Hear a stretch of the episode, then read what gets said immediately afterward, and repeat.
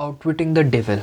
Book का premise ये है कि कैसे जो शैतान है वो अट्ठानवे प्रतिशत पॉपुलेशन को कंट्रोल करता है और कैसे आप उसके चंगुल से बच सकते हो। अब इस बुक में नेपोलियन हिल जो हैं वो एक ड्रिफ्टर का कॉन्सेप्ट बताते हैं। हिल के मुताबिक ये वो लोग हैं जो एक चीज से दूसरी चीज पे भटकते रहते हैं और कुछ भी चीज खत्म नहीं करते, यानी वो लोग जिनका एक फिक्स्ड पर्पस नहीं है जिसके प्रति वो हर दिन काम करते हैं। अब नॉन ड्रिफ्टर मतलब है जो भटकता नहीं। अब ऐसे दो प्रतिशत ही लोग हैं जो किसी चीज में भटकते नहीं है, जिस काम को लेते हैं उसको खत्म करके ही उठते हैं। जो सोच लिया उसको खत्म करा तभी उठे, अगर नहीं खत्म हुआ तो करते करते चाहे शहीद हो गए। अब कुछ क्वालिटीज नॉन ड्रिफ्टर की ये है कि वो हमेशा किसी ना किसी मकसद की तरफ चलते रहते हैं। अब चाहे कितना भी लोग उन्हें रोकने की कोशिश करें, कितना भी लोग उन्हें धीमा करने की कोशिश करें, वो नहीं होते। वो बस चलते रहते हैं चलते रहते हैं अपने साथ वालों को और इंस्पायर करते हैं, अपने साथ वालों में उत्तेजना जगाते हैं कि वो भी और भी मेहनत करें। वो हमेशा जो ज़रूरी श्रेय होता है वो दूसरों को देते हैं।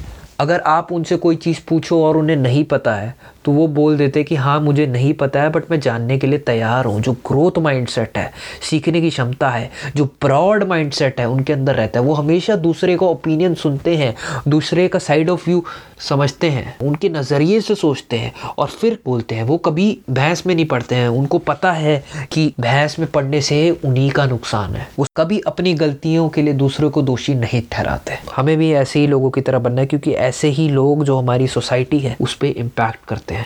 अब डेफिनेटनेस ऑफ पर्पस, किसी भी कार्य को सिद्ध करने के लिए उस कार्य का निश्चित होना बहुत ज़रूरी है। जब तक आप अपना उद्देश्य जो आपके जीवन का है वो डिसाइड नहीं करोगे, आप कुछ भी करो वो एक तरीके से आप अपना वक्त व्यर्थ कर रहे हो। उद्देश्य का निश्चित होना ज़रूरी है क्योंकि जब आप उसको निश्चित कर ले हो तो आपकी जितने भी थॉट्स हैं, आपकी जो भी सोच है वो उस कार्य को सिद्ध करने में लग जाती है। अब जो विचार होते हैं उन वो एक तरीके से वाइब्रेशन है। आप जैसा विचार करोगे वैसा ब्रह्मांड में जाएगा और वैसे ही आपके ज़िंदगी में चीज़ें और परिस्थिति आएगी। इसीलिए कहते हैं कि गोल्स रखने बहुत इंपॉर्टेंट है। ज़िंदगी में छोटे छोटे लक्ष्य रखो, ठीक है, और उन्हें अचीव करो।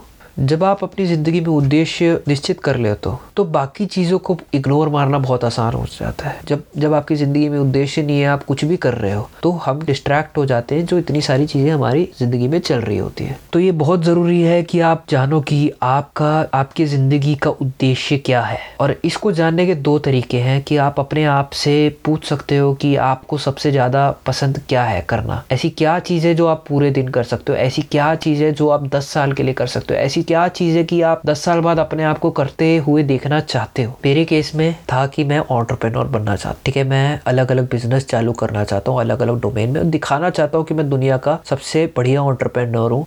अब जो शैतान है वो काफ़ी तरीके से हमारे दिमाग को और हमें वश में करने की कोशिश करता है। तो इसका सबसे शक्तिशाली अस्त्र है वो है डर। जब भी हम इसे हमें कंट्रोल करना होता है, हमें वश में करना होता है, तो डर का इस्तेमाल करके हमारी ज़िंदगी में ऐसी परिस्थिति खड़ी कर देता है। डर का इंग्लिश में मीनिंग होता है फियर। तो फियर का मतलब है फॉल्स एविडेंस अपीयरिंग रियल, यानी गलत गलत चीज़ें हैं जो हमें लग रहा है कि सच है। डर के वजह से ही लोग बिज़नेस नहीं चालू करते कि बिज़नेस में पैसा चले जाएगा, क्या फ़ायदा नौ बिज़नेस करने का, नौकरी चल रही है चलने दो, जो चल रहा है चलने दो, ठीक है, कुछ बड़ा मत सोचो, जो चल रहा है चलने दो। इस वजह से ही जो अट्ठानवे प्रतिशत आबादी है वो एवरेज बन के ही रह जाती है। जब भी डर आता है, डर के बारे में जितना आप सोचोगे उतना ही डर बड़ा हो जाएगा। तो जब भी आपको किसी चीज़ का डर लगता है, सबसे आसान तरीका है कि आप उसको कम से कम टाइम दो आपके थॉट्स और आपके माइंड पे वश करने के लिए। जितना आप उसको कम टाइम दोगे उतना ज़्यादा आपका अपने विचार पे वश होगा। तो अगली बार जब आप कुछ करने से डरो, बिजनेस को स्टार्ट करने से डर रहे हो, या किसी लड़की से बात करनी है या लड़के से बात करने के लिए डर रहे हो, तो आपको उस चीज़ को टालना नहीं है, अभी की अभी उस पर एक्ट करना है, अभी के अभी कदम बढ़ाने हैं आगे। ज़्यादातर लोग जब कॉलेज से निकल जाते हैं वो सोचते हैं कि उनका एजुकेशन कंप्लीट हो गया, अब तो बस पैसे कमाने हैं। ये एक एवरेज माइंडसेट है। जो एक नॉन ड्रिफ्टर है वो ऐसा नहीं सोच सकता। आपको मार्केट के हिसाब से हमेशा प्रिपेयर रहना है, आपको ऐसी चीज़ें सीखनी है जो आपको पसंद है, आपको हर दिन बढ़ना है, इम्प्रूव होना है, ग्रो होना है, तभी आप ज़िंदगी में और ऊंचाई छू सकते हो। हर दिन आपको कल से बेहतर करना है और हर दिन आपको किसी मकसद की तरफ चलना है। हर दिन ऐसा होना चाहिए कि वो जो मकसद है वो आपके नज़दीक होता जा रहा है। तो आप जो भी सीखना चाहते हैं उसको आज ही सीखिए। आपके पास वक्त है, आपके पास एनर्जी है, उस पर एक्सक्यूज मत मारिए, बहाने मत मारिए कि मैं बहुत बड़ा हो गया हूँ, मैं बहुत छोटा हो गया हूँ, मेरे पास पैसा नहीं है। अगर आप किसी चीज़ को करना चाहते हैं तो आपको रास्ता मिल जाएगा वो करने का। सिगरेट एल्कोहल से दूर रहना बहुत ज़रूरी है। हिल कहते हैं सिगरेट हमारे विल पावर पे ऐड करती है और हमें पूरी क्षमता को प्राप्त करने में मदद नहीं करती है, वो धीरे धीरे हमें खा लेती है। वो ये भी कहते हैं कि सुट्टा मारने से काफ़ी लोग आलसी हो जाते हैं, तो जितना हो सके जो बुरी आदतें हैं, सिगरेट हो गया, दारू हो गया, ठीक है, इनको इग्नोर करिए। दूसरी चीज़ वो ये बताते हैं कि जब भी एक बुरी आदत आती है उसके साथ दूसरी बुरी आदत भी आ जाती है। जितना हो सके आप बुरी आदतों से दूर रहिए, अपनी आदतें अच्छी बनाइए, क्योंकि अगर एक या दो अच्छी आदत हो गई तो तीसरी भी अच्छी आदत होगी। और हम सबको पता है कि अच्छी आदतों से ही ज़िंदगी निखरती है, ज़िंदगी सुधरती है, ठीक है। जो भी अपनी अच्छी आदतें हैं उनको रिज़ल्ट लाने में कुछ टाइम दीजिए, रिज़ल्ट आने में टाइम लगता है। तो अगर आप तीस दिन जिम जाने लग गए तो ये मत सोचिए कि तीस दिन बाद बॉडी नहीं बनी, करते रहिए। एक साल बाद आपकी बहुत अच्छी बॉडी होगी और एक बहुत अच्छा रूटीन होगा कि अगले पाँच छः साल भी अच्छी बॉडी बनी रहेगी।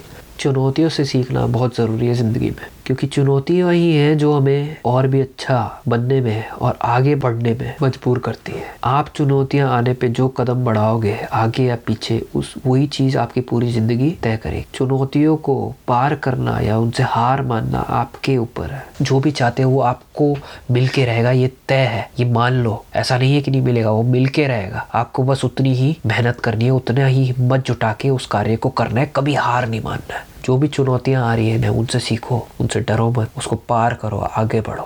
जैसे एक गुलाम का डायलॉग भी है, लहरों के साथ तो कोई भी तैर लेता है पर असली साथ तो वो है जो लहरों को चीर कर आगे बढ़ता है। वातावरण का काफ़ी महत्व है आपकी ज़िंदगी में, क्योंकि वातावरण से आपके विचार में फ़र्क पड़ता है और जैसा आपका विचार में फ़र्क पड़ेगा वैसा ही आपके चरित्र में फ़र्क पड़ जाता है। तो सोच समझ के अपने वातावरण को चुनिए। आपके जैसे दोस्त होंगे आप वैसे ही बन जाओगे। एक कोट भी है कि you are the average of five people you surround yourself with. आप उनके तरह ही हो जैसे आपके दोस्त हैं, एक थाली के चट्टे बट्टे। अब हारमोनी की बात करते हैं। किसी भी रिलेशनशिप के लिए बहुत ज़रूरी है कि आप उस बंदे के साथ हारमोनाइज़ करें। आपके विचार और उनके विचार, आपकी मंजिल और उनकी मंजिल सामान्य हो। जब ऐसा नहीं होता है तो ज़िंदगी बेकार हो जाती है और जब ऐसा होता है तो ज़िंदगी हसीन हो जाता है। Thanks for watching. प्लीज़ इस चैनल को सब्सक्राइब करिए।